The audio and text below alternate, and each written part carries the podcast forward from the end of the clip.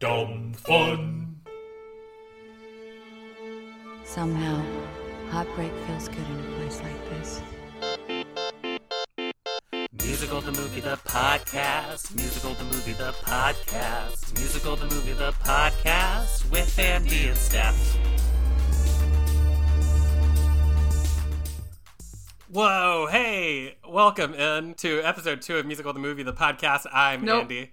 It's it's our third episode. What'd I say? You said two. Oh, welcome in to episode three of Musical the Movie the Podcast. How could I forget episode two, which lasted the length of five episodes? you wouldn't know that, listener, because I did. I went in there like a surgeon. I got it down to a mean hour and a half of us talking about the sound of music because we accidentally talked about the sound of music for the length of the sound of music. But that was a great episode. We got all sorts of people's stories of going to Austria. Do you know what I heard as a follow up? I had someone tell me that the reason that you can't go into the gazebo in the sound of music is that an 80 year old woman went in there and tried to do the dance and broke her hip. My favorite part about that is that Charmian Carr was 23 when she did it, and she broke her ankle. And so it's like, why is the 80 year old woman uh, raw dogging it? You know what I mean? um, so, so No, I don't know what well, you mean. Charmian Carr, she had she had all sorts of movie protections. I would assume. Oh, I see, I see, I see, I see. They had robust on set movie protections in the Yeah. 1960s, I'm of sure. course, for women, of course, and for young women. They took very good care of them. They didn't feed them lunches of cigarettes and milk. so we did the Sound of Music. We're we're doing we're back today with a, a scary stuff. I'll say it, a scary little movie. It's a, it's a horror It's a horror musical called The Little Shop of Horrors. of horrors. Of horrors. I always overly pronounce that because I'm so afraid I'm going to say horror. I just say horror every time. and Oh, I do? like look straight in your soul and then I'm like, little shop of horrors. I dare you to tell me I'm wrong. The best little horror shop in Texas. By the way, uh, I just want to say early on this one, if you uh, have a movie that you want us to do, go ahead and tweet at us. I'm at Andy Andy Fleming on Twitter, one one M in Fleming, two Andys, and Steph is uh, the easy to remember. I'm at Storpsmop. What's so hard to remember about that? Storpsmop. It's spelled the normal way.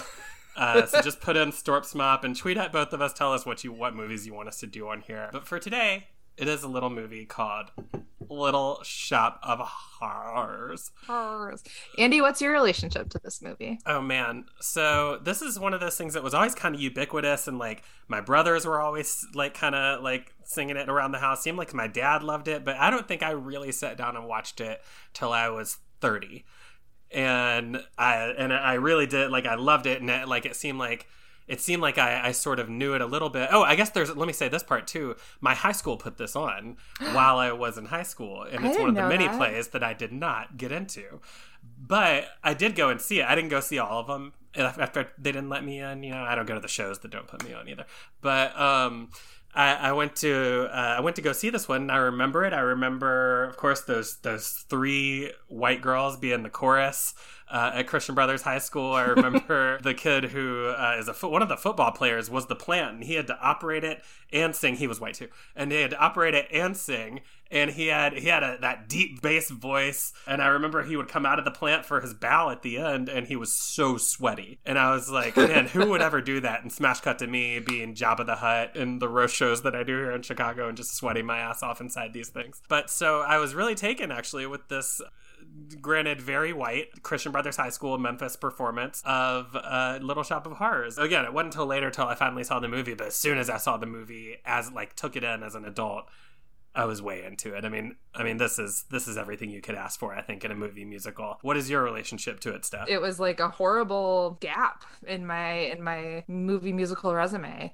Horrible. Um horrible. And and even more so because we watched it horrible. um even more so because we watched it uh, for the first time earlier this year and i loved it immediately. Like you got menken in there just just doing his absolute best work. It's a delight. It's everything that i love in uh, a musical. It's everything that i love in an adaptation. It takes it to this really fun campy level that like in my mind comes out of the 80s but also like i don't know if that's true. It just feels very of its time and it's a delight. And and then we watched it again a little bit ago preparing for this podcast and i think have been listening to the soundtrack nonstop since then a lot of bangers on this thing just a lot of bangers yeah um so yeah it's it's my relationship to it is new fave New fave. Problematic. Uh, I don't. I don't see. There's not a lot of problems with this thing. Yeah, I don't. I- I, mean, There's not. We'll, a, there's we'll get not- into them. We'll get into it. There's not a strong uh, female, what I would call strong female lead, but there is a great female lead. But it could use some work. That's all I'll say. Why, why, why don't we bring in our guests? Have them talk about it. Yeah, I'd love that.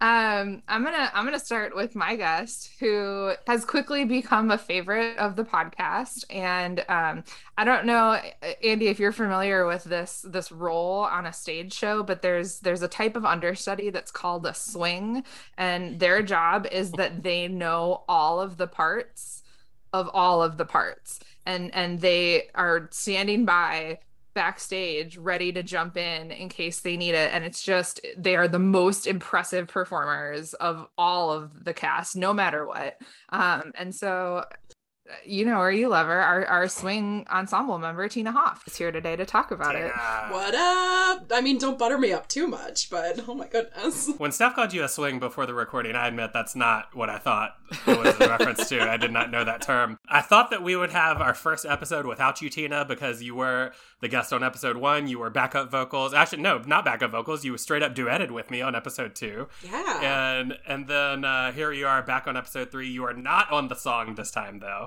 I mean, this is what a great time to find out that I'm not on the song. Thanks. um, appreciate that. Um, no, I'm, I'm happy to be back on. Thank you guys for having me. Thank you for doing it. You're filling in, you know, last minute, but what a, what a treat. What a gift. And, and another gift, uh, my guest, of course, we always have a guest from the world of comedy, a guest from the world of theater.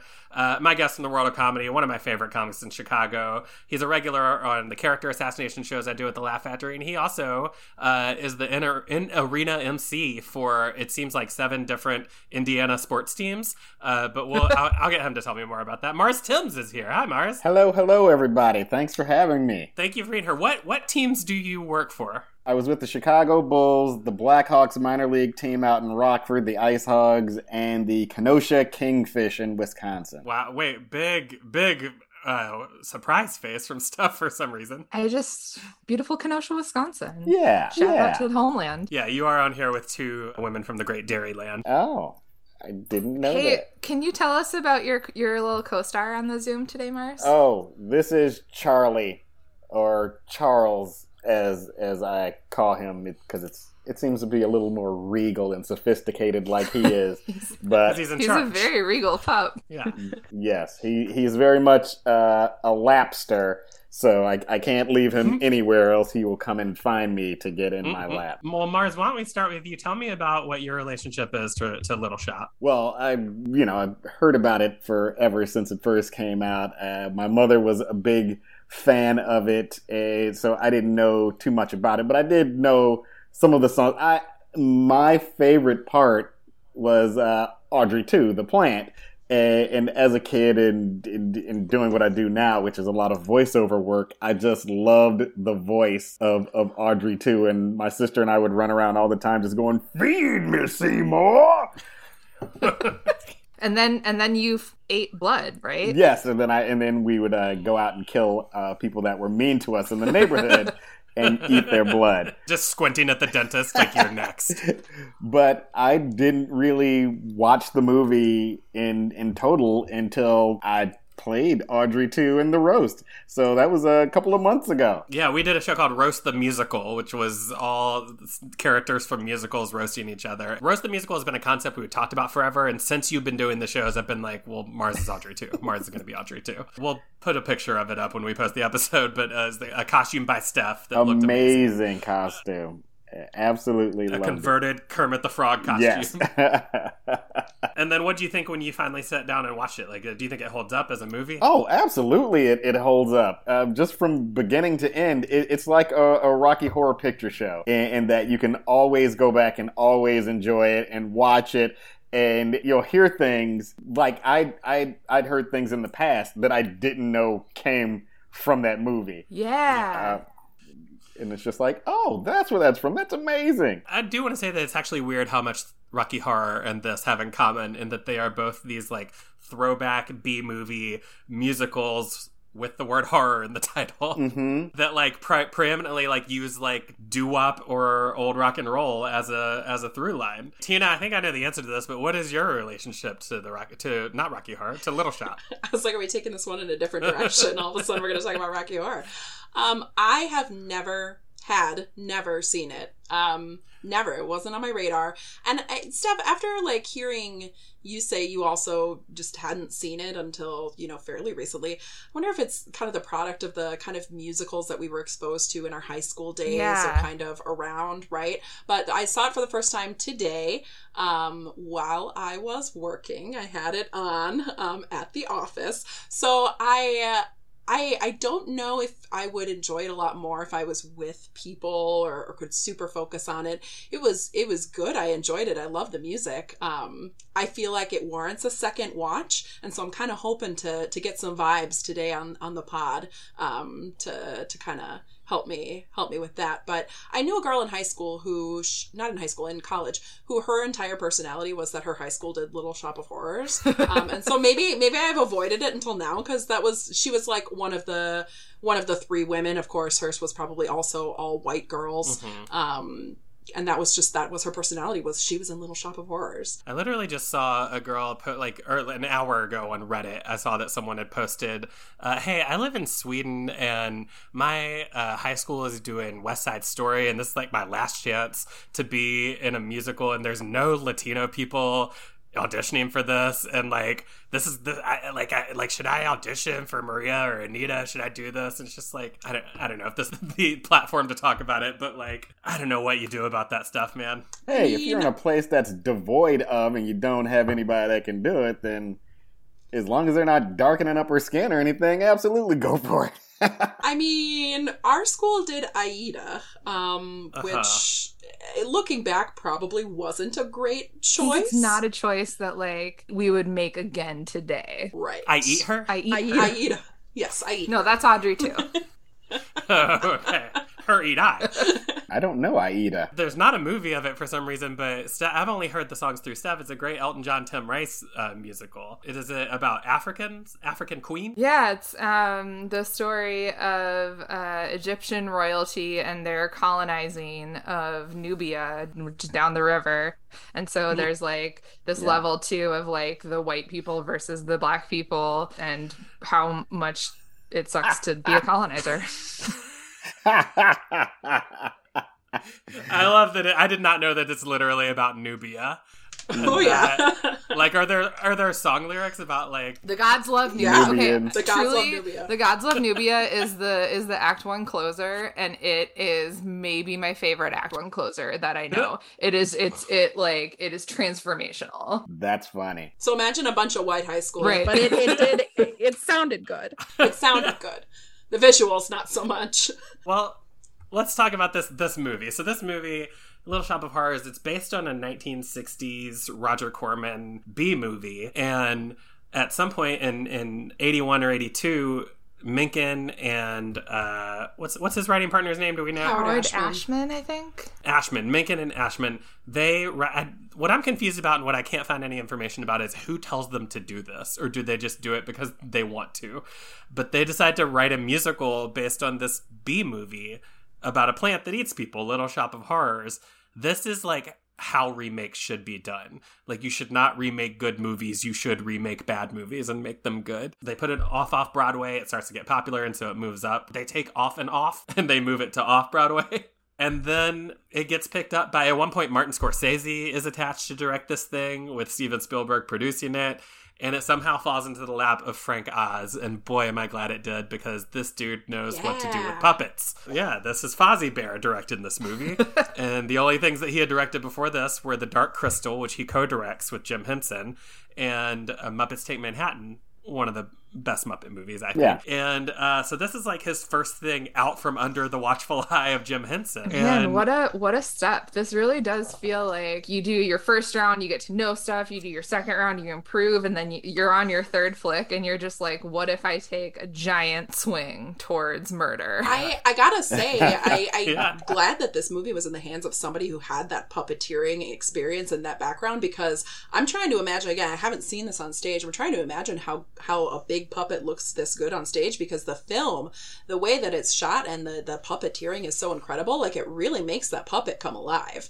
Um, so thinking about it as like a static stage show, Yeah. um, probably have to have somebody pretty good in that. But yeah, this movie was in good hands. So they're they're doing a lot with like playback speed in order to get the puppet to look as good as it does in the movie, uh, and it really works. It's really good. But like we watched. So uh, the the closing number from from the movie Mean Green Mother from Outer Space was nominated for an Oscar, and we watched this morning Levi Stubbs' performance of it at the Oscars, and the plant looks it's just like going up and down like Like Pac-Man. a little clamshell Pac-Man behind Levi Stubbs. and this is the Oscars, so like I, ha- I have to think that on stage that's pretty much all it can do. But on film, I don't know what they did or how they got this thing's mouth to move the way it did. There is not a point where it does not look like the actual voice of Levi Stubbs is coming out of that plant. Yeah. And this is something like even Jim Henson, like I saw a thing that said Jim Henson praised the movie, and I was like, oh, what did he say? And I researched it, and he said the lip sync on the plant in that film is just absolutely amazing. It's he's not wrong. He is not wrong. Get All right, so we open with an overture, some opening credits, and an ominous scroll because it's 1986, and for some reason we think that um, all movies need to come with a little a little written prologue. But honestly, it's it's just like a nice. It's sort of like a like a big chord, but it's like drawn out when, with words, and it quickly goes away to uh, a streetscape. We're we're now in the early 1960s. You can tell because the ominous scroll told us, and we meet our our Greek chorus that um, they're going to stay with us for the whole show. Their names are Ronette, Crystal, and Chiffon. They're played by Tina Arnold, Michelle Weeks, and a, a debut Tisha Campbell. Yeah, I gotta ask, Tina, you being the youngest person here, when you see those three women, does, is there anything that jumps out at you about them? No. Okay. I, uh, well, Should it have? well, the the fact is that two of them went on to co-star together on Martin. Yeah, that was the first thing that jumped out to me. Yeah, is that you got you got Pam and Gina from Martin Yeah. are on this, and then the third lady's name again, Steph, is Uh, Michelle Weeks. Michelle Weeks, and she's great too. But there's something about I don't know what it is, or maybe it's just because I grew up crushing on her so bad. But like Tisha Campbell just seems like a star to me in this. Yeah. She really does. They get um so and I, I kind of want to talk about it just straight off the bat because they're gonna be around and they they kind of jump back and forth between um being our, our Greek chorus and and like singing right at the camera and giving us all of this exposition. And then um in other scenes they'll be in costume in a, a more muted costume that fits in uh with the rest of the scene and they're like interacting with the characters. Um and it's just it's such a great I, I didn't know where it came from. I we watched the the 19 I, I don't know like what this um device is. I do know that Alan Menken is going to borrow from himself and repeat it in the movie Hercules.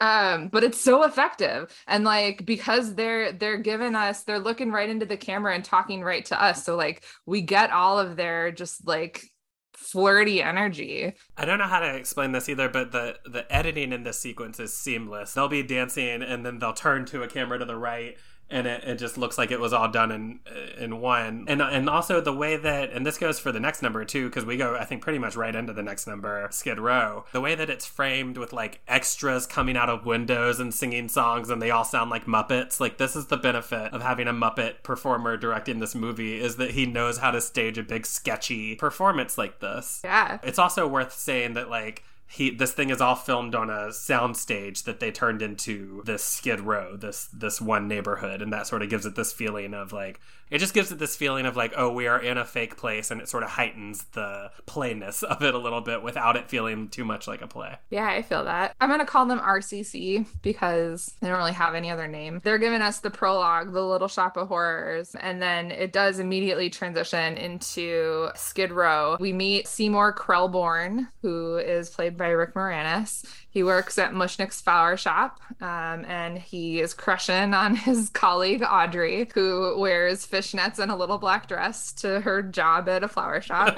they take us into this um, Belle Beauty and the Beast, like the whole town singing number, except instead of like celebrating their provincial French life, they're lamenting their their terrible Skid Row life. Yeah, it is like an it's like an I want number for basically the whole town. like the whole town gets to sing what they want during this song. And that is um you know, to what you were saying about the having um a set built that like it gives it that ability to like really anchor us in this place. And you know, it like you know when people talk about like New York being the fifth character, it's very much like Skid Row is going to be an element of this of this story. I gotta say, as we're you know listening to this beautiful recap, and you were Andy talking about you know kind of popping up on the windows like Muppets. As I'm remembering it, I'm remembering it in my mind with Muppets included in the ensemble, and I love it. And I, I kind of wish that this was real because it's it's great in my mind. I was still just thinking back to the uh, the three singers in the beginning, uh, uh, Tisha Arnold and uh, Tichina Arnold and uh, Tisha Campbell, and how they were kind of like a uh, Destiny's Child before Destiny's Child with uh, uh, Beyonce and Michelle and, and and all of them. It's worth noting that they're all the name their names are all doo wop groups, like girl groups from the 50s and 60s, Chiffons, the Crystals, and the Ronettes. Oh yeah. See, that went right over my head.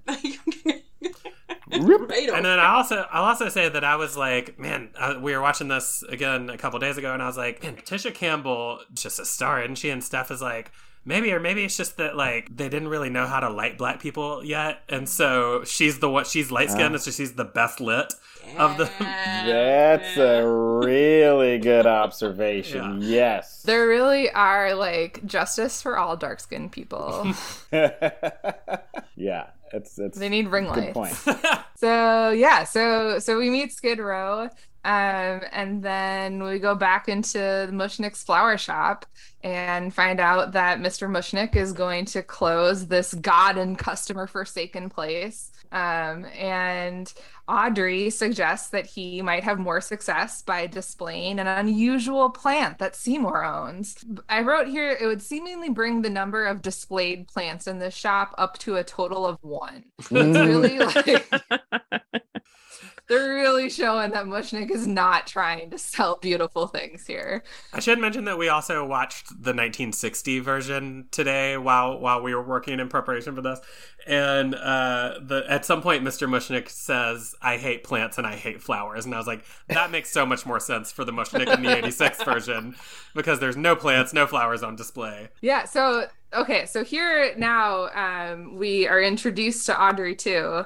Um, we find out that Seymour has named Audrey to this as a as a um, tribute to Audrey. Which by today's standards would be quite creepy. Yeah, Mhm. but she's thrilled by it. Right. I also I kind of think it's creepy then too, but right, she is not. She is tickled.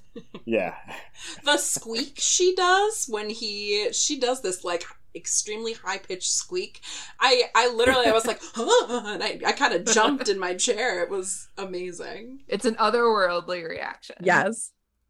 Um, and the other thing that I noticed here is that was we're, we move the camera to Audrey 2's perspective. So like Mushnick and, and Seymour and Audrey are all like looking down on the camera. And so we kind of just like immediately get this, it's part of what we were talking about before. We get the sense that like this thing is alive and this thing is, is different than other plants. And it's also a way to not show you the plant for a while because the second he brings Yeah. it in, we switch to to the plant's perspective. We build up some suspense. Yeah.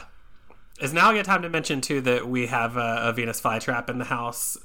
Tina, on your last episode, we mentioned that we named our turtle after uh, Asparagus the theater cat. We'd also have a Venus flytrap, but we did not name it Audrey two or three. We named it Tyson after Mike Tyson. That's good. He's a vicious friend. hmm And a weird face tattoo. Uh, so yeah, so we get Audrey 2's perspective. They put it into uh, the window, and immediately we get our first cameo. I we haven't talked. This movie is full of just delightful cameos that are performances that like fully go to eleven, pun intentional, because this first one is Christopher Guest. And uh, he plays. I, I don't. I, he has a name. I didn't write it The- down. It's called The First Customer Yeah. Okay. in all caps. Yeah. And he's just he's giving this like he's like dead faced but over animated and like kind of looks like he's a robot but he's really into this plant um and it's just it's just a delight and, and his whole function there is to be the first person who comes in and says wow look at that plant Yeah, I don't know if his body moves once he once he stops walking, and I don't know if his if his the corner of his of his mouth move away from his ears. He's just got this weird Joker smile on, and he says, "Wow, look at that plant in the window." I mean, it's like this B movie performance. It's really fascinating, really funny. Because yeah, this movie is filled with basically sketch comedy people. You know, we have Rick Moranis, and then we're gonna have Steve Martin. We're gonna have uh, John Candy, and and even a Belushi in there later. Not you know one of the good ones, but a Belushi. But one of them. yeah, so yeah so then we get the the a little a little cut scene to the discovery of audrey 2 which is you know we're talking about whether this movie is problematic. I think that there is a little bit of uh, caricature here in the chinese flower shop that he finds this plant in. Um, our our rcc girls are back. They're the song is called do and they're they're doing just like a great little doo-wop um, as Seymour narrates how he found this plant during a total, a random total solar eclipse, um, and then we see like a, a lightning strike that just sort of like strikes Audrey two into being. this is by the way the most explanation we're gonna get for for why Audrey two exists. Is that there's a solar eclipse, suddenly a bolt. And then Audrey 2 is sitting there where the strange Chinese man sells his strange Chinese plants. That makes sense. Yeah. I, the right makes sense to me. And the chorus girls are are also wearing kimonos. oh even yeah, though yeah. I'm pretty sure that's Japanese. yes. Yeah. but you know, it's it's the 80s. It's a different time. It's a different time in a movie about a different time. Yeah. Like early 80s. Yeah. Or, or 86. I think yeah, do believe. 86. But again, it's it's based I don't know if we've mentioned this, but it is based in seemingly maybe the early 60s, 61, 62. Yeah. Yeah. I know that it's not later than 62 because one of the things they that uh, Audrey 2 is going to say later is offering Seymour a guest spot on Jack Paar. And, and Jack Paar stopped hosting the Tonight Show by 1962. That's just a thing you know. Yeah, yeah, I know. I'm just like, no, Andy. So after we meet Audrey 2, we pretty much immediately go into Seymour's like nice guy anthem grow for me um in which he is he it's he's lamenting that like he's he's doing all of these nice things and giving audrey 2 all of this care um and, sh- and she gives him nothing. That's literally the lyrics. Sometime in the song he accidentally pricks his finger and audrey gives him one of the like a little like baby suckling face. Um and so we now we discover that what Audrey 2 needs to thrive is human blood. Also, um, this is I think our first instance of Seymour calling it Twoey, which is just a very sweet little nickname. We also get what I would call a disturbingly long shot of Rick Moranis sucking his own finger. That like Yeah. must have had to have like you know I'm sure it had to look a certain way so that the plant could mimic the sound. But like, and how long did he actually have to do it on the day? You know, I always wonder about these things. Yeah, it's so funny that you call it a nice guy anthem. I've never thought about the straight line to this song of you know I've given you sunlight and potash and all these things, and why won't you grow is so similar to I held the door for you. Why won't you fuck me? exactly. But Audrey 2 likes blood. And so uh, Audrey 2 gets some blood and just immediately, like, we get a scene of, of um, roots, like, popping out of the Maxwell House container and just, like, inhuman, inhuman, it's not human, it's a plant, but, but unearthly growth. Oh, there you go. I found myself, I knew that this plant was going to grow because, you know, I kind of knew the conceit of the show. I was kind of waiting. I was like, ooh, what's the puppet going to look like when it gets bigger? Like, how are they going to do it? And I was like, very, very pleased with the outcome there. I read about how in the play often they will have uh, Seymour has a fake arm that's holding the plant, and that he's actually using his other hand to operate the puppet live. Yeah. Ooh, Yeah. I like it. Yeah, some good Frank Oz shit. Yeah, I love me some fake limbs on the stage. that's right. That's right. You can ask our friend Big Bird about that. Big Bird's got a dead arm, so he can operate the, the head. Oh, I was like, what's the reference here? Yeah. What am I missing? Yeah. I got there, I got there. Big bird. Yeah, I, I think he got some nerve damage in Nam, and so that one arm doesn't work. Okay, that makes more sense. An arm free to work the mouth. No, no. Andy, I believed you. Uh, I felt like the puppeteer. like I was like, oh wow, Thanks for the trivia. Was it Gore? Was it Gore that had a, a, a dead arm and so Oh, it he'd was like stick a pin? Or uh, sorry, Bob Dole. Bob Dole. Bob, yes, Bob Dole, yeah, had a dead arm and he'd just stick a pin in it Yeah. and, and it just Yeah. move around. Yeah, that's what Big Bird should have done. Big Bird just had a should have had a pen in there in his Viagra ads and everything. That's another Bob Dole reference. You know, I know you're very young. oh, okay, okay. Oh, so now we're gonna get our second fun cameo. Um, Seymour is becoming a local celebrity, and to showcase that, he's gonna go on a radio show called Wink Wilkinson's Weird World. Wink Wilkinson, of course, played by none other than John Candy. And the only thing I really wanted to highlight here is that we get a shot of Audrey 2, like trying to snack on a producer's butt. Yeah. It's the first Yeah. uh, documented case of eating ass. Yes, that's right. I don't think she enjoyed it quite as much as No, no. Getting her salad tossed by a Venus fly. By an actual salad. Yeah. by an actual Yeah. salad.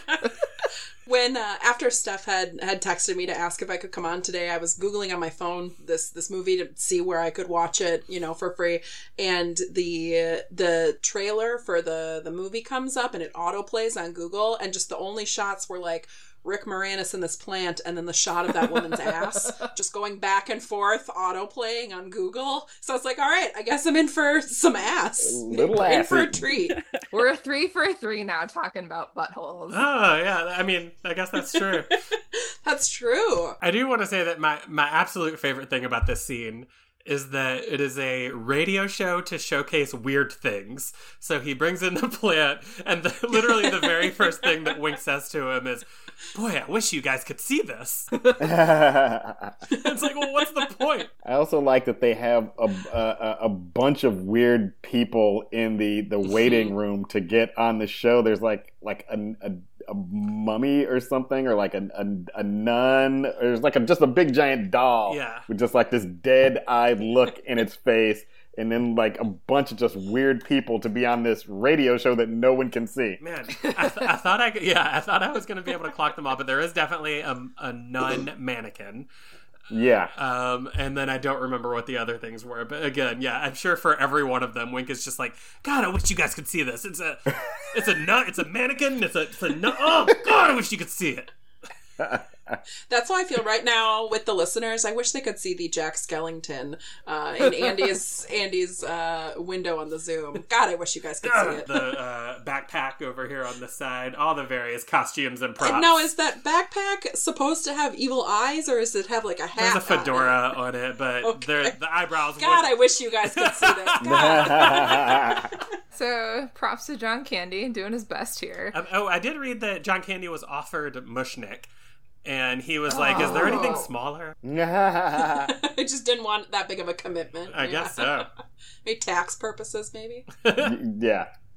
He was like, work with Rick Moranis. No, no. Um, so yeah, so then uh, we go back and we see Audrey um, with her sadistic boyfriend, Orin Scrivello, uh, who is a dentist and is played by Steve Martin. And I don't know how I never knew that this was a Steve Martin moment, but what a Steve Martin moment.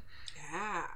Truly, he's incredible. He's Yeah. uh, he's singing like he's doing a rockabilly type type song. Uh, and um, you know we know he loves the banjo and all the various accoutrements that come with that. But the way, yeah, the, his his performance in this is incredible. It's also the only movie that Steve Martin and Bill Murray are both in.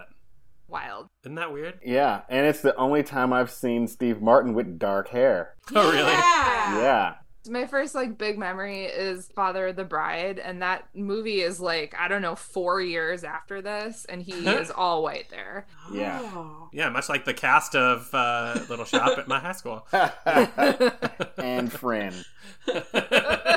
but so does is his first appearance his song? No, so um, we meet him briefly uh, as he's like beating up Audrey, um, Cool. and then she from there dreams of uh, her life in the suburbs with Seymour, somewhere that's green. Oh boy, let's talk about it. Okay.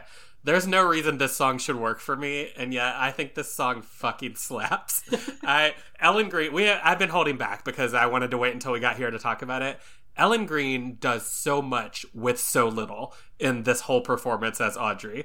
The character has no agency. The character uh, is not strong, and yet you can't take her eyes off of her every time she's on screen. She has such a deep perspective and like you can't you can't not watch her. She's doing the most all the time. Definitely the the first few minutes I was like, I don't know if I can watch this this voice she's doing the whole time. And then by halfway through, like I I was hundred percent on board. I was like, nope, I love this. Just a plus, a plus. Her her singing voice too. She like she's clearly doing an Audrey voice, and then there are sometimes in a song where she just like lets it out to wail, and it is incredible. So she's the only person in this that was on the original stage uh, production. She was on the first production off Broadway, both in on Bro- off Broadway and in the West End. And then they tried to get Cyndi Lauper for this part for the movie, Oh. and Cyndi Lauper couldn't do it. It kind of would have been interesting. Yeah. There's rumors that that Barbra Streisand was offered the part. But she also was like, "Is there something smaller?" they, but then eventually Frank Oz is like, I'm just gonna go with Ellen Greene. She nailed this part on Broadway, and and I, I really can't imagine anyone else doing this part. I mean, she I can't imagine someone else making so much, making such a meal out of of such a weak character. Mm-hmm. her singing is and sh- her singing is the only thing like you don't even really think about that Rick Moranis is not a singer until she's until he's duetting with Ellen Greene. Yeah, I hear that. And he's just like, suddenly see more. And she's like, suddenly see more. She's like, no, get out of here. This is what it sounds like. I the other thing that I wanted to highlight in this song, we get like just a brief moment of a Mary Poppins like cartoon bird as she's doing her little uh hallucination about the suburbs and it's just such a it's such a choice and i lo- it's usually the kind of thing that i hate in a little one-off like that like i like it to be sort of grounded but i love it here because everything else is so absurd like might as well be a little cartoon bird Yeah. Also, I do want to mention that the life that she really wants with Seymour sounds like a fucking nightmare. she mentions that they will go to bed at 9.15 every night. And she mentions that they will watch Lucy on their big, enormous 12-inch screen. Which I get. That's a, that's a time joke. I get that. Uh, but she talks about having plastic on the furniture. That's her fantasy. Her ultimate fantasy is have plastic on the furniture to keep it neat and clean. Sounds like my grandma and my aunts. Yeah. Right? I mean, that is what the women of this era, the 60s, wanted, I guess. Yeah. Keep it clean, keep it clean. I, I like that the way it was filmed, it, it was very much a film except for the songs. And then it looked more like a, a stage play, the way that it was shot. Yeah And just like the depth of the shots, and it looks like it's on this big stage, and the camera is just filling in parts. Whereas when it's all just the acting part, it's like, all right, you're living, you're living right along with these characters, and then when they're singing, it's like, all right, now I'm actually watching a musical, and the sound just creates such a Yeah. picture for you. It helps us capture like the energy between all of the actors too because we're not like in the the camera's not in the way of us watching it because it's it's doing these like big shots where we get everyone It's worth noting that this is shot uh, at Pinewood Studios, which is a famous uh, studio in England where they shoot the, a lot all the Bond movies. Uh, and this was in fact shot on what they call the 007 stage, which is this giant uh, stage that they use for a lot of Bond movies, and it's it's so big that they can't really heat it practically, and so Rick Moranis and Ellen Greene would have to keep ice cubes in their mouth so that there wouldn't be Whoa. visible breath. Wow. What a nightmare! wow Yeah. we should definitely cut this out of the podcast but um i'm in nursing school now and i just learned that that's like an effective tool for um fertility is What- to to cool yourself down right before you fuck Wait, you so, like Hmm. in in what way? What do you do? Do you you like step into a walk-in fridge or It- it- we're not it- we're I- not cutting this out. I want to be very clear about that. what I was learning about the study that I was reading about was with um, mice, and so I think they they do just like stick the mice in a fridge. they don't give them little tiny ice cubes. no. Yeah. But wait, that doesn't make sense because when you're in your fertile window, uh, I'm a mom, I know all about the fertile window, you guys. Uh, when you're in your fertile window, your body temperature is higher, right? Yeah, but um, it's something about so so the the reason for the scrotum which is, by the way, That- the that's name what, of my that's new what our. Christmas cards. Yeah. Uh, um, is is that the testicles like to be a little bit cooler, and so that's why they they're outside of your body a little. Bit. But bit it's a more. blanket. Yeah, but it's a blanket that's like away from all of your guts and stuff. Uh, that's But then it needs a blanket because it, it's very precious. It's very precious. The scrotum. This is my new favorite um, podcast within a podcast. Yeah. is, is Steph giving little like Nursing This is what I learned in nursing school. You're listening yeah. to Fertile Ground, the podcast within the podcast. the fertile window. okay, wait. One more question about somewhere that's green. Do you do you think it's weird for her to be singing her last name like that? Because her real name is Ellen Greene, and she has to sing this song where she she sings the word green. I mean, that's weird, right? Imagine if you had to sing somewhere that's Smith. I mean, but every time you talk about a, every time you talk about like a flamingo, you're not like flamingo. I'm sorry. Wait. I'm sorry. Were you, were you talking to me? Yeah. What? Mar- Mars, what about like when you talk about like space? Are you like that's me? Yes, Yeah. all the time. Whenever I hear someone say it, I'm like, hmm? Something that used to happen to me in school is anytime a teacher would be talking and they would go and and that I would freak out for a second because I thought they were about to call on me. My ears would perk up. I don't have that. I'm just because there's literally another Stephanie Smith in my grade. Uh, she used to like get my mail. Stephanie M and Stephanie. That's right. We probably shouldn't say that on the. Oh, whoops. Ooh, that part will definitely be cut out. Cut that out. Leave in fertile window. From Appleton, Wisconsin. what about I guess when people say blacksmith, you're like, oh, that's definitely not me. yeah, as previous as previously mentioned. There's a lot of people that would look up, Right.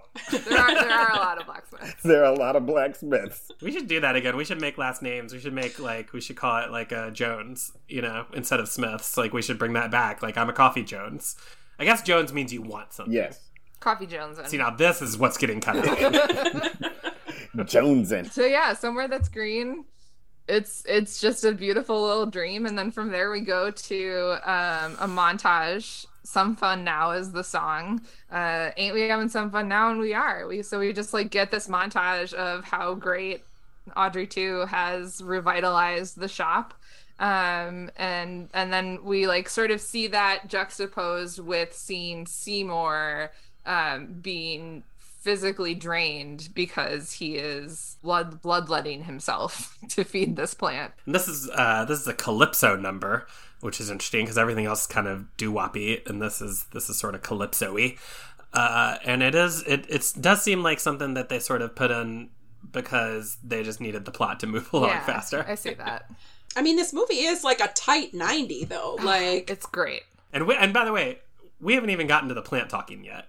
oh, Jesus. The plant hadn't even sung its first word yet. Well, I think, and they we talked about this. Like the plant starts talking like pretty much exactly halfway through, and we're almost there. Um, because the only thing that happens between now and then is uh that the dentist, which is the name of the song, um, we just get this like whole scene of Orin, the sadistic dentist, being a sadistic dentist. Also featuring like he didn't even make it to my to my little recap, but featuring the Bill Murray uh Yes. cameo as as the masochist who goes Yeah. to the dentist to get off. Yeah. Yeah. That's not that's not exaggerating. Like if anything that's underselling this part as written. Yeah. He was really good too. Before we get to Bill Murray, I want to talk about the song "Dentist" because it's it's incredible. Steve Martin sings the shit out of it. Uh, the only problem I have with it is that his mom tells him your temperament's wrong for the priesthood, and teaching would suit you still less. And I went to Catholic school, and there's no two better occupations for sadists than priests and teachers. Oh, you know, what we do also have to talk about here. There's this great shot because this movie is directed by Frank Oz that's like inside the patient's mouth. And there are like these other lips around it. Oh, it's so Yeah. beautiful. And it's like, I mean, something like that. Like it's it's five seconds of the movie, and it probably costs uh, twenty thousand dollars. You know what I mean? Worth it. to make this big mouth that goes around the camera. It's incredible. Where do you Yeah. think that mouth lives now? There's all sorts of dentists. I think they probably use it for a lot of the dentist horror movies, like The Dentist and uh, Dead Ringers. Mm-hmm. Oh, that's a gynecologist movie, but maybe they repurposed it, like like we did with the Kermit costume, made it into the plant. Teeth and all. I, I also like the little girl that has the uh, the the big metal headgear all over her her mouth, and it's all because as a kid I had to wear one of those, and I was just like, that is Really? torturous, and it, it just Traumatizing. yeah yeah, there's just like this complete metal, like it's something out of the movie Saw, where you get like.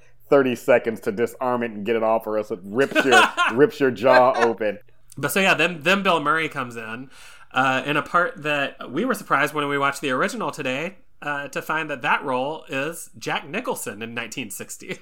Oh wow and he is he's very fun he's very funny like the, the movie is not worth watching the 1961 but if you can't, if you can just google jack nicholson scene he's great he fully commits to this part of someone who's delighted by the idea of being worked on by the dentist. And he's much more like terrifying, whereas Bill Murray is delighted. Like, and it's not. I mean, it, it like it, it is terrifying in total, but his performance is just uh, tickled. He's tickled. yeah apparently nothing was scripted for him to say while he's in the chair and he just kept improvising all these things and the editors just fucking hated it because they had to piece something together out of three days of him riffing That checks out. So then, um, Orin the dentist picks Audrey up for the date. For a date, uh, and Seymour closes up the shop, watching them. with he's brought with him a little hit of laughing gas I forgot about that. he has like little canisters of laughing gas that he brings with him everywhere he goes. It's sort of like Chekhov's laughing gas. Um, and then, and now we finally get to smooth baritone of Levi Stubbs uh, comes out of Audrey 2 asking Seymour to feed him. And now, and we get Feed Me. Feed I'd- me, Seymour. Incredible. This song is incredible. Uh, there's not a song that levi stubbs uh, uh, honestly levi stubbs entire performance in this movie is inspired. The casting of him was inspired and he his performance is like for someone who's not an actor to have this much charisma and this much he's clearly doing he's doing things that there's no way to write down in a script. You know what i mean Yeah, yeah, yeah. Oh, so one thing I like that this song does is he's asking him to he's asking Seymour to feed him and he's like your your life will, will improve. I'll I'll get you everything you need. And then when Seymour starts singing it goes back to the nerdy doo-wop sort of sort of music behind him. And it's not until Audrey 2 has convinced Seymour to kill that Seymour finally sings over the more rock and roll music. Just a- just a little musical note that I noticed. It was lovely. Lovely is a weird word. It's um excellent that Menken. He knows what he's doing. It does. Mm-hmm. But uh, but so uh, Rick Moranis is someone in particular who would have to sing face to face with the plant, but he would be singing at at a much slowed down playback so that they could play it back at double speed and make the, the plant the plant look better. Oh. Interesting. Well, it works, and Seymour goes, and uh, I don't know, like he's got a gun, so like obviously his plan is to kill the dentist, but instead of having to do that, um, Orin the dentist has this like Ghostbusters backpack, uh, laughing gas thing, and just asphyxiates himself conveniently. I I was in a meeting when this scene was going on the first time, and so I had like one headphone in, and like by the end of the scene, I was like, wait, wait, wait what the fuck just happened? So I had to watch it over again. God, I hope my boss never listened to this. Um, I had to watch it again. I was like, oh, okay, I get it now. It does happen sort of suddenly, and you can tell that it's this way to sort of kill the dentist without having Seymour be directly responsible. right he's still the likable good guy Yeah. Yeah, we were talking about um, the morality play of it all, which is, I think, much more pronounced in the, the 1960 movie. And even in the stage play, which which has a, a, mor- a more morality centered ending, which we'll get to, we'll talk about it. I yeah, I don't want to. I mean, it- with this whole thing where just the dentist kind of this accidental overdose or whatever, you know. Oh, oh, it wasn't Seymour's fault. He didn't kill, but like later he like murders a dude who he's known for a lot like that. Mm, ah. Yeah, Yeah. exactly. It's like it's could like a way it, of like right? dipping your toe in the water. And Right. But the dentist is just like a way worse dude. Like, yeah. Oh yeah. yeah, yeah. He sure looks like plant food to me. It would would have been fine with it if he had killed him, but instead he just he asphyxiates and and and as he's dying, uh, Steve Martin, who is both played for some reason, I just realized he's doing a southern accent in this character for some mm-hmm. reason. Yeah, yeah. And so as he's dying, he goes, "What I ever do to you?" And Seymour says, "It's not what you did to me; it's what you did to her." And how out of it he is! He says, "Her who?" And, th- and then his last words are, "Oh, her," and then he dies. Wow. Her. Her? And Seymour just her. And Seymour carries uh, carries his dead body back to the shop.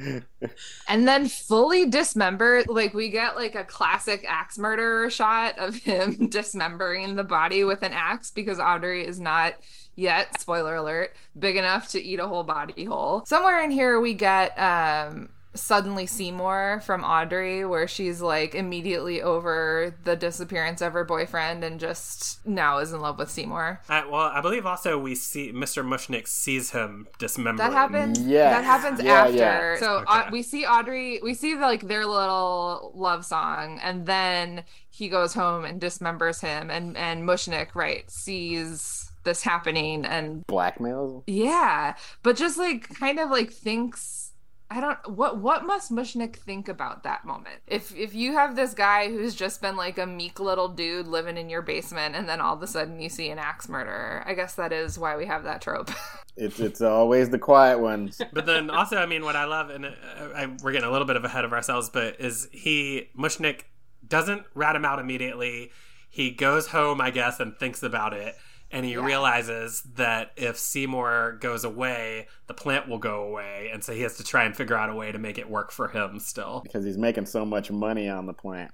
Yeah, which is Yeah. again sort of it's all the morality play of it. We're trying to keep Seymour a little bit clean so that mm-hmm. he can get away clean, but it's questionable. I want to talk about suddenly Seymour because th- this is the real nice guy anthem to me. This song is clearly written by a man who hates makeup. There are three different references in this song to w- wash off your mascara, wipe that lipstick away, like you don't need that makeup. You can you can just be the person you are. And this was clearly written by one of those guys who's like, you you guys wear makeup and that's a lie. Written in the Yeah. key of slut shaming. exactly. Yeah. but it's like also presented as this like very lovely the the culmination of them finally getting the release of them finally like admitting their love for each other and being able to be together Even though because of how rhymes work, the lyric is Seymour is my friend that's really true huh and and not my lover or boyfriend. boyfriend it's right there Yeah. But yeah, so then um, Mushnik is trying to blackmail Seymour into make. So this is. Andy, you pointed this out earlier that the blackmail does not involve Audrey 2 going away or getting rid of it at all. It's it's entirely Seymour has to leave town, and then Mushnik gets to keep Audrey 2. hmm And retain all the all the boons that come with that. Which didn't make a whole lot of sense to me because if he just like if Mushnik just like turned him into the cops, he would keep the plant anyway, right? Right? Well, because Mushnik didn't see him feeding the plant, right? right. Right. Oh yeah, he just, just sees the him dismembering, so Yeah. he hasn't really like put it together. But he's about to because the way that we get out of this predicament is uh, Seymour walks Mushnik. Mushnik's like walking backwards, and Seymour just kind of like walks him into the mouth of Audrey 2, who swallows him whole. Horrifying. Hor- I'm little, little shop of horrors. I, um, it's a vore thing. I'm not into it. Just awful. Did you say vore? Vore. What is vore? Oh, I don't know if we have time to get into it. Is this like tentacle porn? um, it could be. It's a little worse than uh, well, worse is Oh, now who now who's shaming? All right, I'm just gonna Google vore Urban Dictionary. Oh no. Okay. okay. okay. Yeah, Oh, let me no. know what it means. Let's see, vore, a fetish in which one fantasizes about being eaten alive or eating another creature alive, which is also known as, and I'm gonna pronounce this very carefully, phagophilia. What? and I guess importantly, I I don't want to slut shame. If you're in vore, Oh, I'm a kink shame you. If vore's no, I guess I shouldn't. I shouldn't. We should be eating people. No. I don't think we should be eating people. like very Yeah. different from like a cannibal thing. It's not that. It's like eating them whole. I know. I know a lot about vore. Um, I've been on the internet for a long time. Um, Okay. so that's, that's all I'll say. But yeah, he so some some somewhere in between eating the dentist and now the plant is just fine to eat a whole body, Yeah. presumably because he grows every time he eats. And someone watching this just has a an awakening. Something awakens within them. Uh huh. And good luck to them. Uh, what an Alvor's internet. R.I.P. R.I.P. for Mushnik. Oh, so this is this is fun. This is a, a moment that's like I we the song isn't on the soundtrack. It's called the Meek Shall Inherit, and or it is on the soundtrack, but there's like a big chunk of the song that's that doesn't appear in the movie. There's no real melody. It's just sort of like a beat to a beat to background music. Um, and and Seymour just is going like fully viral now. Yeah, it's almost like a um, what do they call it when it's like a Gilbert and Sullivan like it's one of those, you know. And Like a they're now you're on the cover of Life Yeah. magazine. Yeah, patter. That's exactly what it is. Yeah. Um, and it's also we get like a lot of it's from like a bunch of different voices, right? Like the the RCC girls, but then also like the press are sort of narrating this. That was a, a great shot where the RCC girls are like in black dresses with like white highlights and white sunglasses in like the press room, and like everyone's sitting at their typewriters and they're like Yeah. strategically placed in there. Yeah, Every single one of their outfits in this movie A plus. Is A amazing. plus. Yeah. yeah. Yeah, No notes.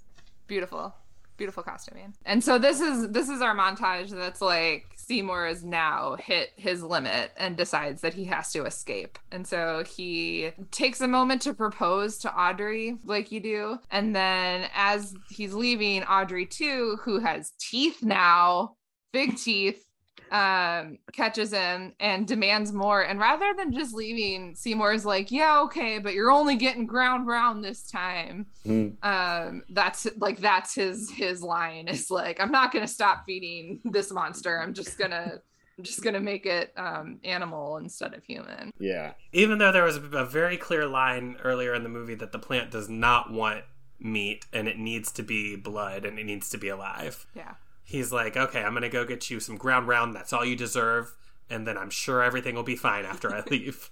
And this sort of feels like a another just like excuse to move the plot along because while he's gone to the butcher shop, Audrey 2 grabs a quarter from the till using one of their uh, articulated tentacles, hmm and then calls Audrey from a payphone. Audrey is now in a full wedding dress because, as previously mentioned, she's just been proposed to.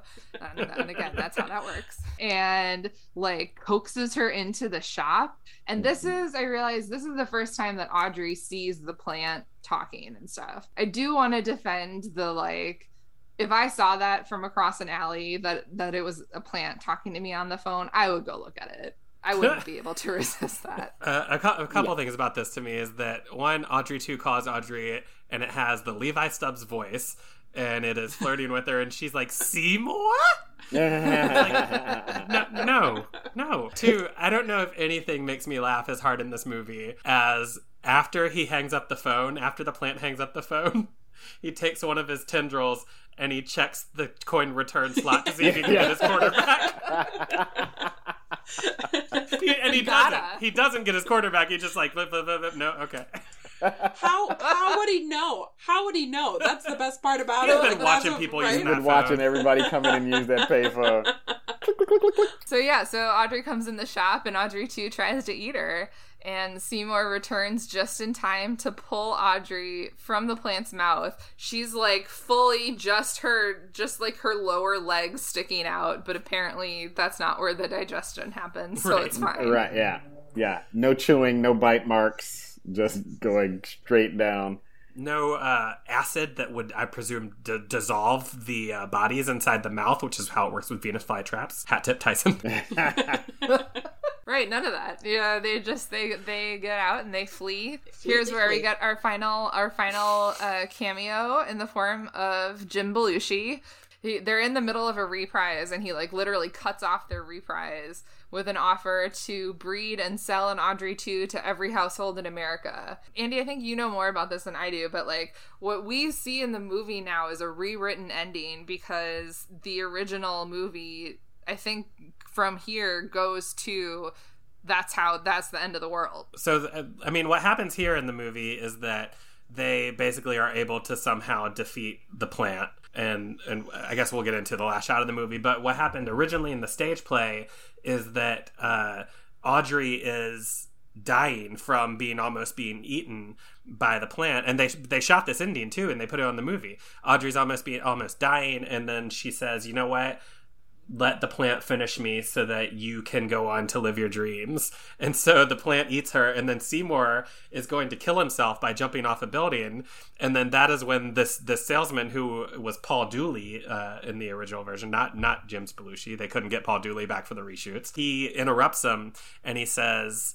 Uh, hey, I want to take. I actually took some clippings of your plant, and um, I think that we should uh, sell it all over the place and make Audrey twos in every household and in the original ending it works and we we see the RCC girls in front of an American flag and they give this somber song called Don't Feed the Plants that is all about how the plants have infiltrated every house in the world and there is mass carnage as the plants we see shots of the plants like stomping over cities like Godzilla mm-hmm. uh, and that's like basically the ending of the movie yeah.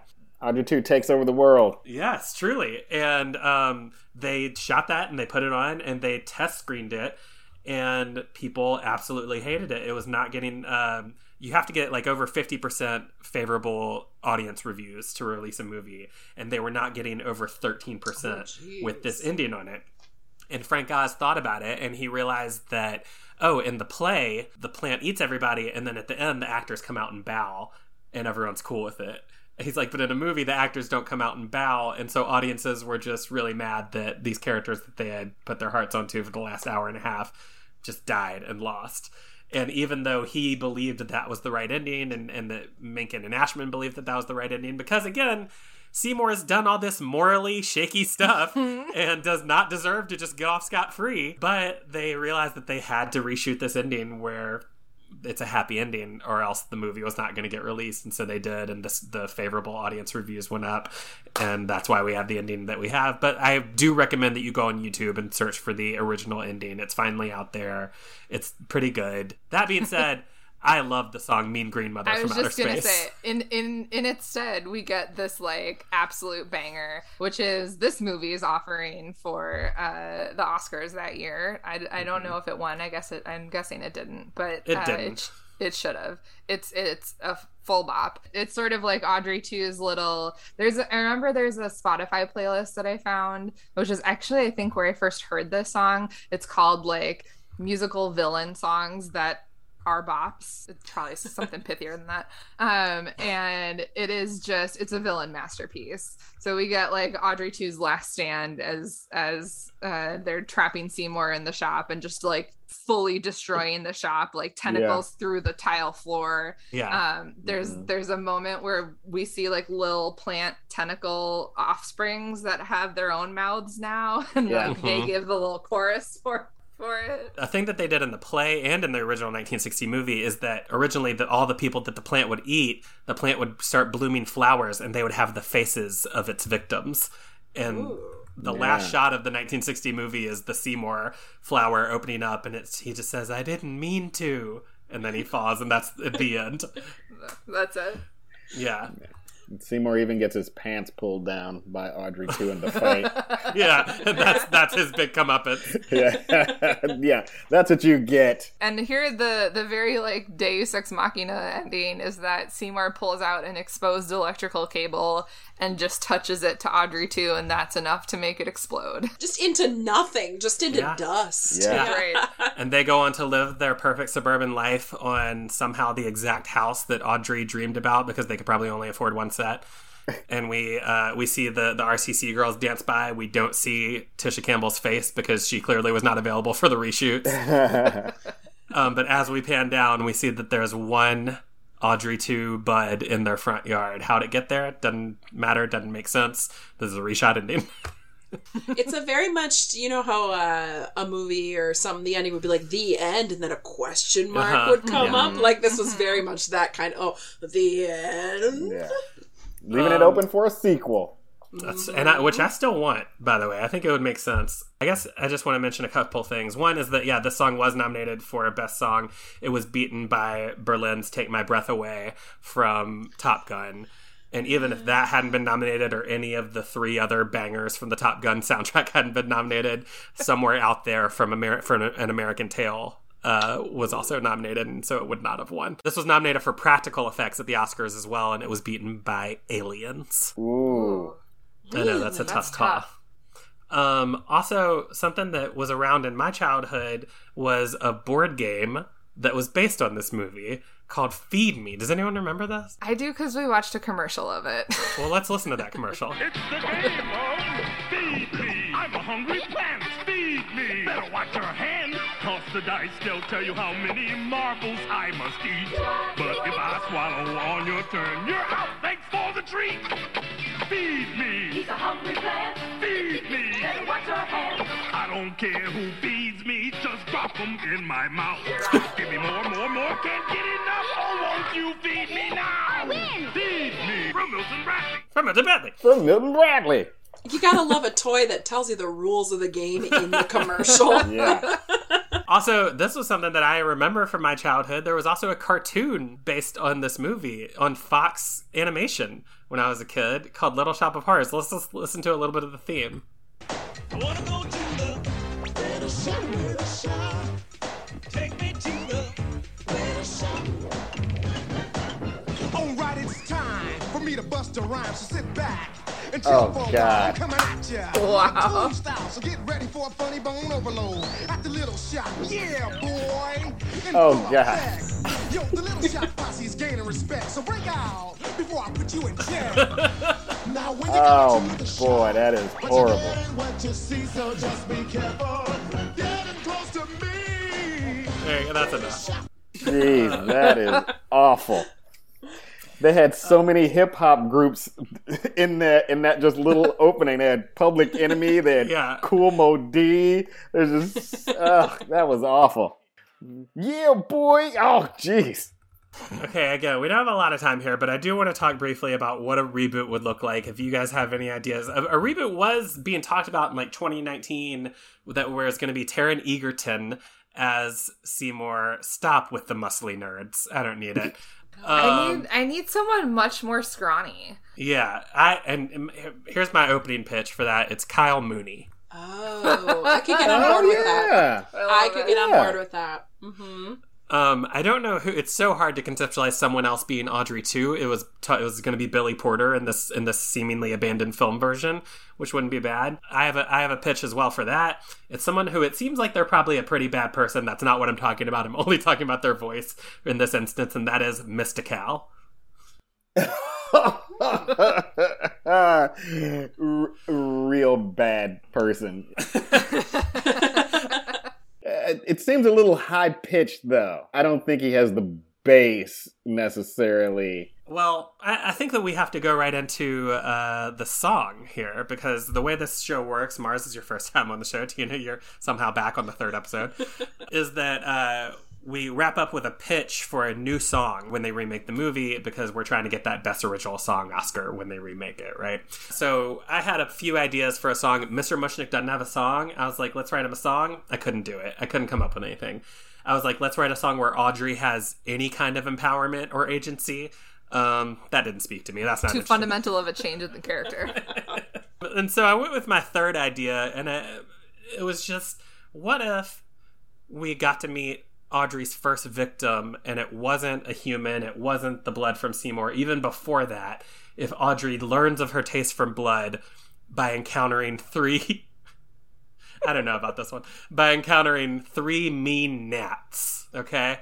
So three mean gnats come into the shop, right? And they encounter Audrey 2. And uh, I guess I guess well, that's all the. It's, I'm picturing puppets. I'm picturing Henson Workshop puppets. Like That's part of it. Is I think it'd be an, a really fun way to like expand that element of of Yeah. the movie. Seymour closes up the shop one night, and as he closes, we hear bzzz, and they they get in the door, and then we do a hard zoom, and there's these three Nat puppets. Okay. I was wondering. I was like Nats, or like Nat is like short for Nathaniel. Or, okay. One of them is Nathaniel. One of them is Natalie. Uh huh. And the other one is um, Nate. Nat King Cole. yeah, Nat. Uh, so the, here's the song. Let's go into it. Uh, this is a musical, the movie, the podcast exclusive. Uh, this is the Nats of Skid Row. Again, I don't know about this one. Here we go. Well, we're the Nats who run Skid Row since we were born four days ago. We'll fuck your girl, and then we'll kick your ass. We want a bite to eat. The Skid Row trash sucks. Dumpster diving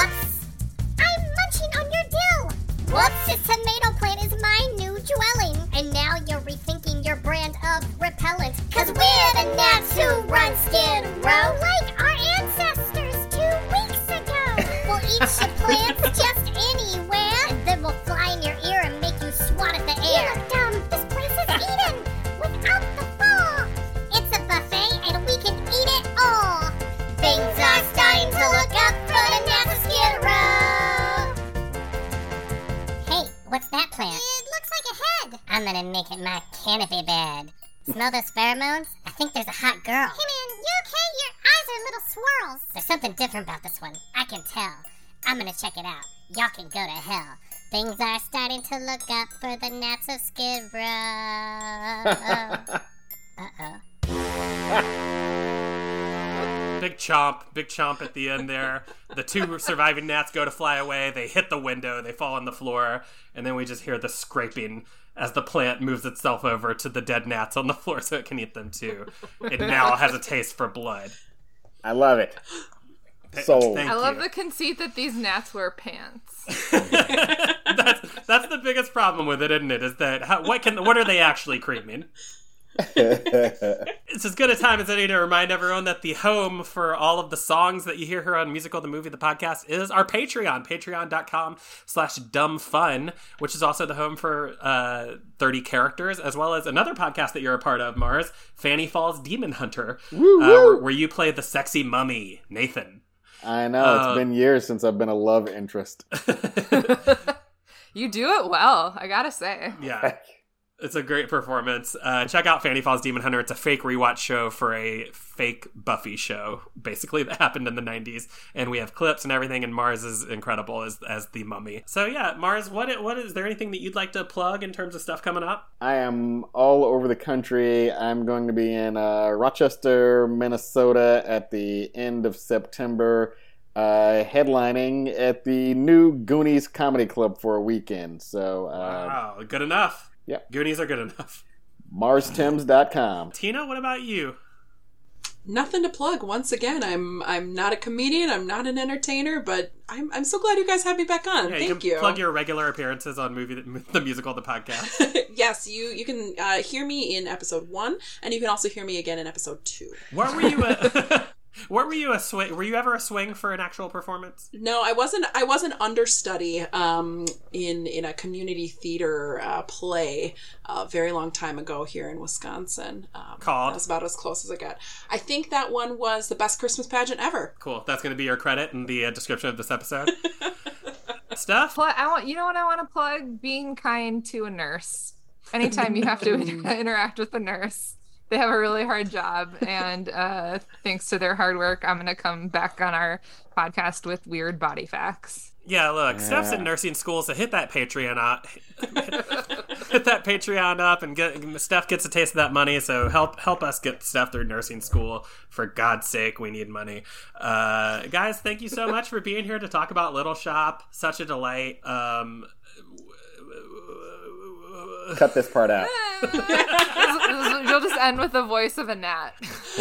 chop.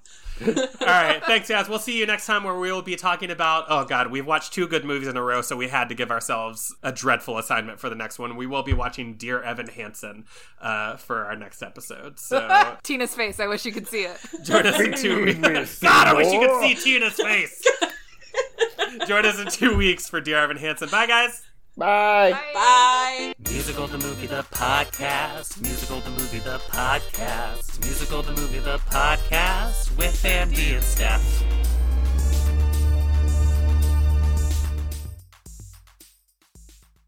Fun dumb.